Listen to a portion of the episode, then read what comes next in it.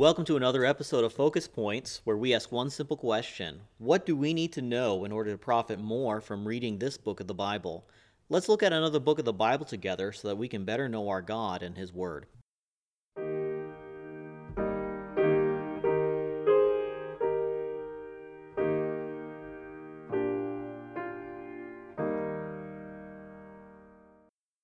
Today we're going to be looking at the book of Isaiah.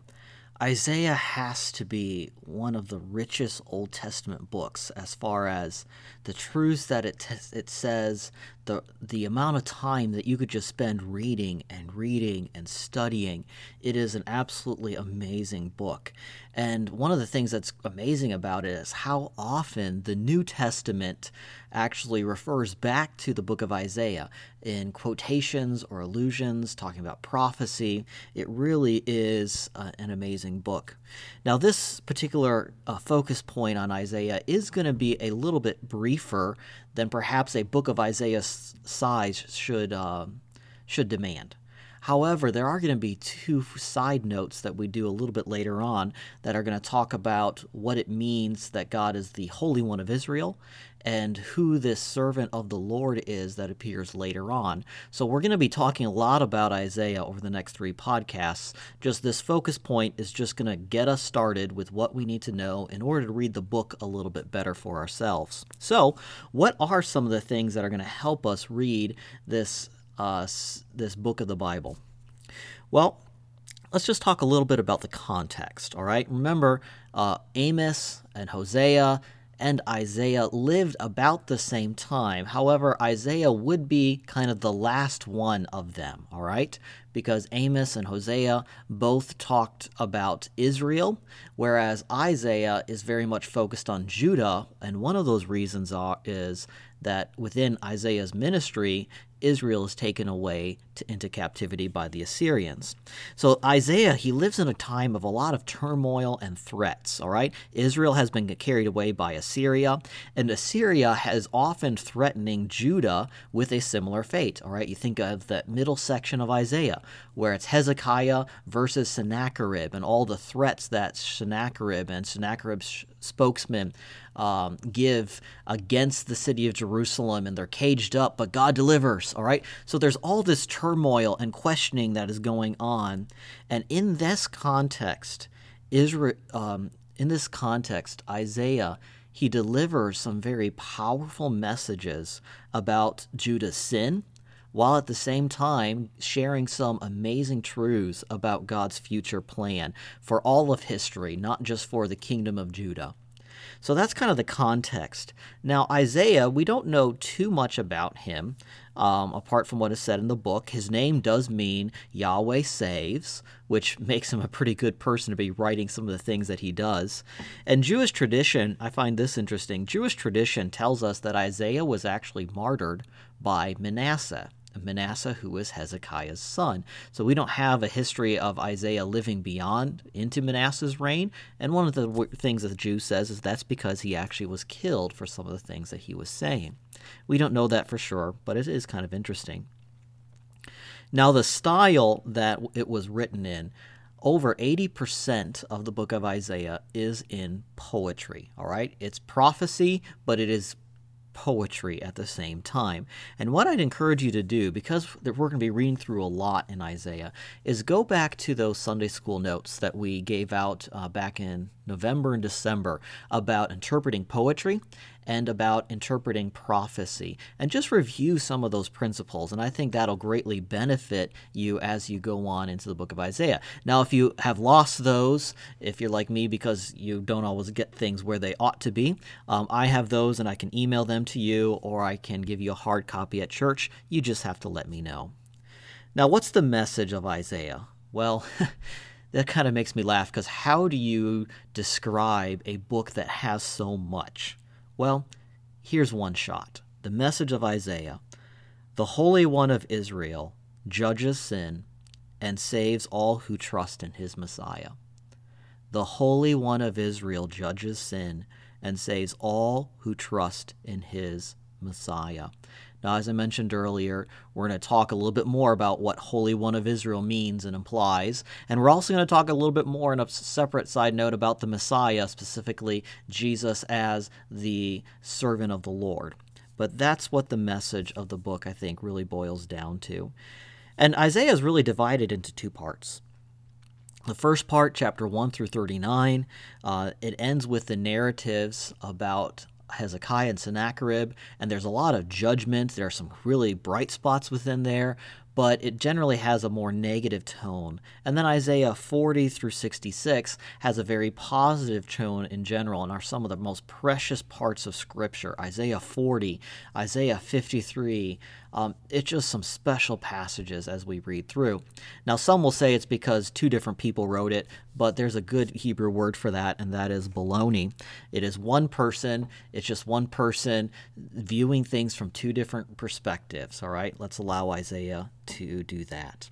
So, what are some of the themes that we're going to see as we read through the book? Well, the first theme is God's nature. Who is God? Well, he is, first of all, the Holy One of Israel. We'll talk about that in a side note in a little bit. But he is holy. All right? This is a God.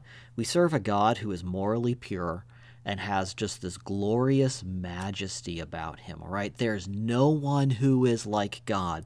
Isaiah chapter 1, verse 4 talks about how Israel has forsaken the Lord. They have provoked the Holy One of Israel unto anger. All right? Our God is holy. We have to understand that as we read through Isaiah. Our God is also unique. There is only one of him. No one can even come close. Okay, he is the true God. I think of Isaiah chapter 41 verse 40, who has wrought and done it, calling the generations from the beginning, I the Lord the first and with the last I am he. Okay, you read those last chapters, you know, 26 chapters of Isaiah and you really wonder who is like my God. No one is. My God stands unique. He's so different from everything that man's imagination has created into a false God. God, by his nature, is also sovereign. Right, we have this Lord God or Lord Yahweh 30 times that appears throughout the book. You have him being in control of all creation, chapter 40, verse 28. He's described as a potter who's making this clay, chapter 29, verse 16. The potter has complete control over his creation, over the world.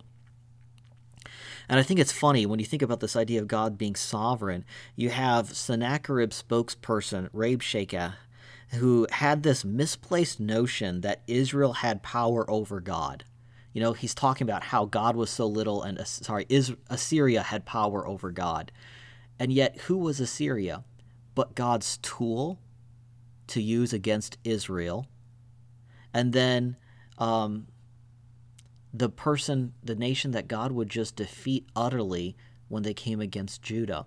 Really, all the power that they had was just because God was ultimately controlling them. And when he was done, he turned around and judged them too.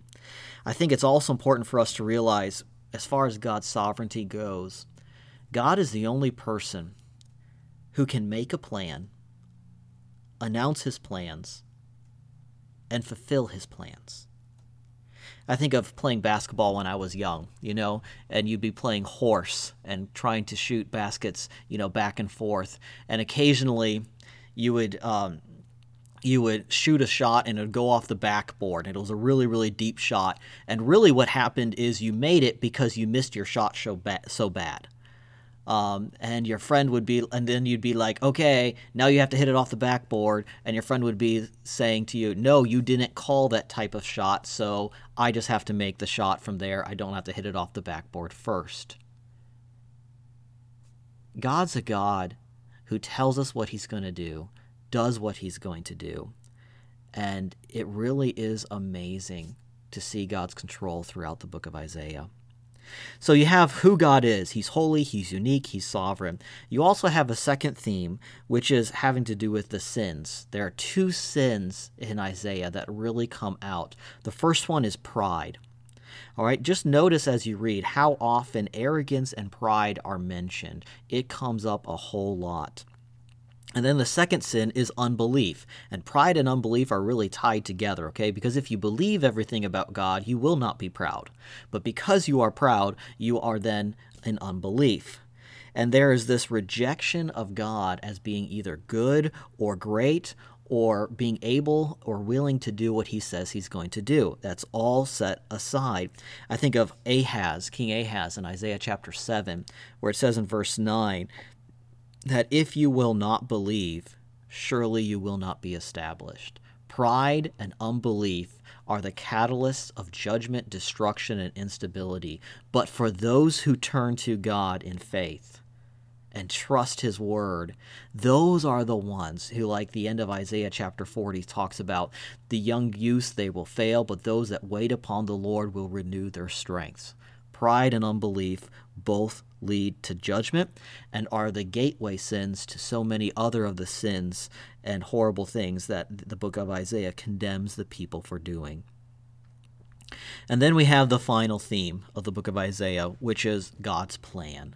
God's plan to judge, God's plan to save.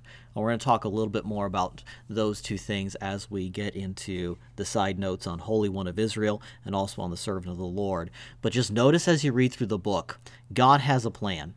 Yes, in Isaiah's mind, everything is falling apart. Yes, all this problems are coming along. But when it comes down to it, God has a plan, and He's announcing what His plan is, and He's going to fulfill His plan. And we've already seen a whole lot of that plan fulfilled. But even we, in our 21st century uh, life, still wait for many of those promises to be fulfilled. But as we look at how many already have, we can come to God in great hope with this steadfast expectation that He's going to do everything He's said.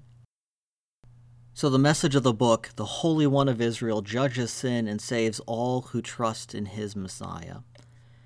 Let me encourage you as you read through this book this year, ask yourself how must I respond today to this holy, unique, and sovereign God who offers salvation through His Messiah?